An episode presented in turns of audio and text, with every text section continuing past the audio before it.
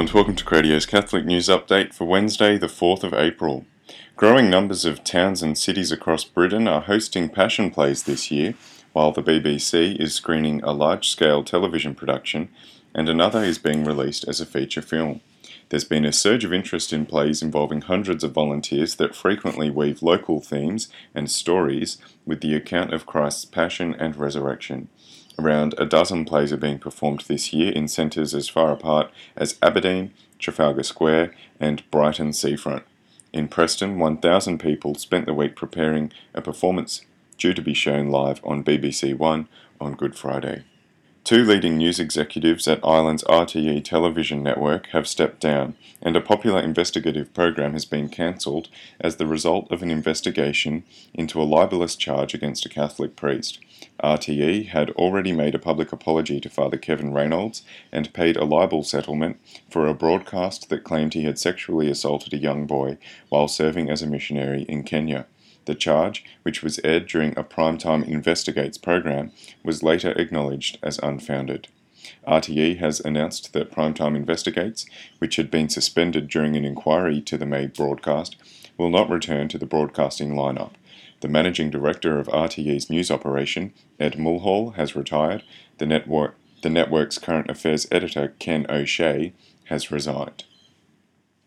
It's been announced that the Via Crucis, or Way of the Cross, at next year's World Youth Day gathering will go through the slums of Rio de Janeiro.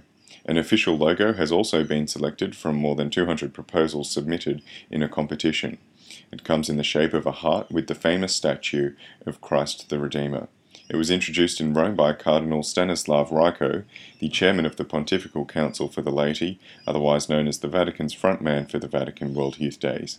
He said, It will be an icon for the World Youth Day in Rio de Janeiro, Christ with open arms. These arms are those of Christ, but also the Church with open arms, open to new generations.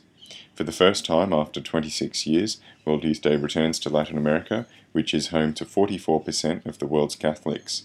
World Youth Day 2013 will take place in Rio de Janeiro from July 23 to July 28 next year, and some 2 million people are already expected to attend. The Pope has asked for prayers this April for vocations to the priesthood and the religious life, and he invites us to look to Christ as the hope for all Africans. He proposes it in the Intentions from the Apostolate of Prayer, an initiative that some 50 million people on every continent are following as the month begins. The general prayer intention is that many young people may know how to welcome the call of Christ to follow him in the priesthood and religious life, Every month, the Pope encourages prayer for a missionary intention. For the month of April, it is that the risen Christ may be a sign of sure hope for the men and women of the African continent. And although the Catholic bishops of the Philippines actively discourage the practice, at least 20 zealots plan to crucify themselves on Good Friday in an annual display that draws hundreds of observers to the province of Pampanga.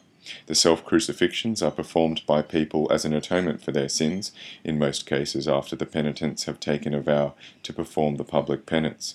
Archbishop Jose Palma of Cebu, the president of the Filipino Bishops' Conference, said, While we are trying to discourage these practices, we cannot also judge their intention especially those who have made it as their vow. Archbishop Palma said that Catholics should seek to improve their prayer lives rather than engage in such spectacular displays of public penance.